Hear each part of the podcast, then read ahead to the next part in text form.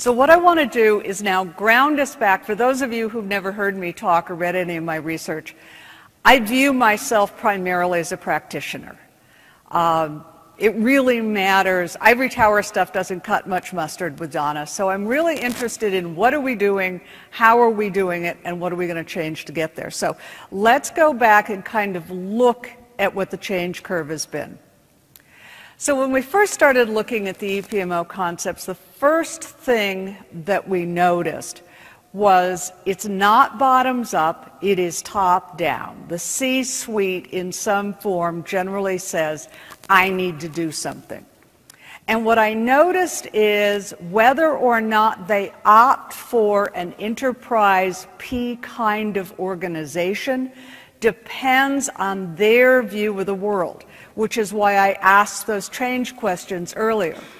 If I gave an answer of we don't expect much change in our business, I'm in that run the business quadrant. I don't need an EPMO.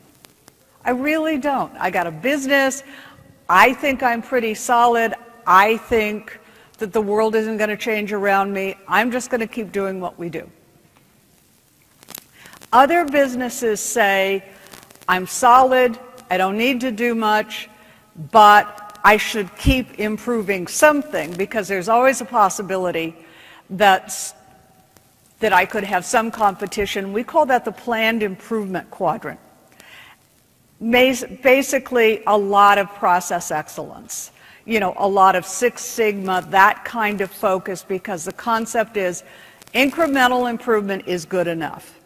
Then we get into the two areas where life gets really interesting and where we start to see formations of EPMOs or business transformation offices.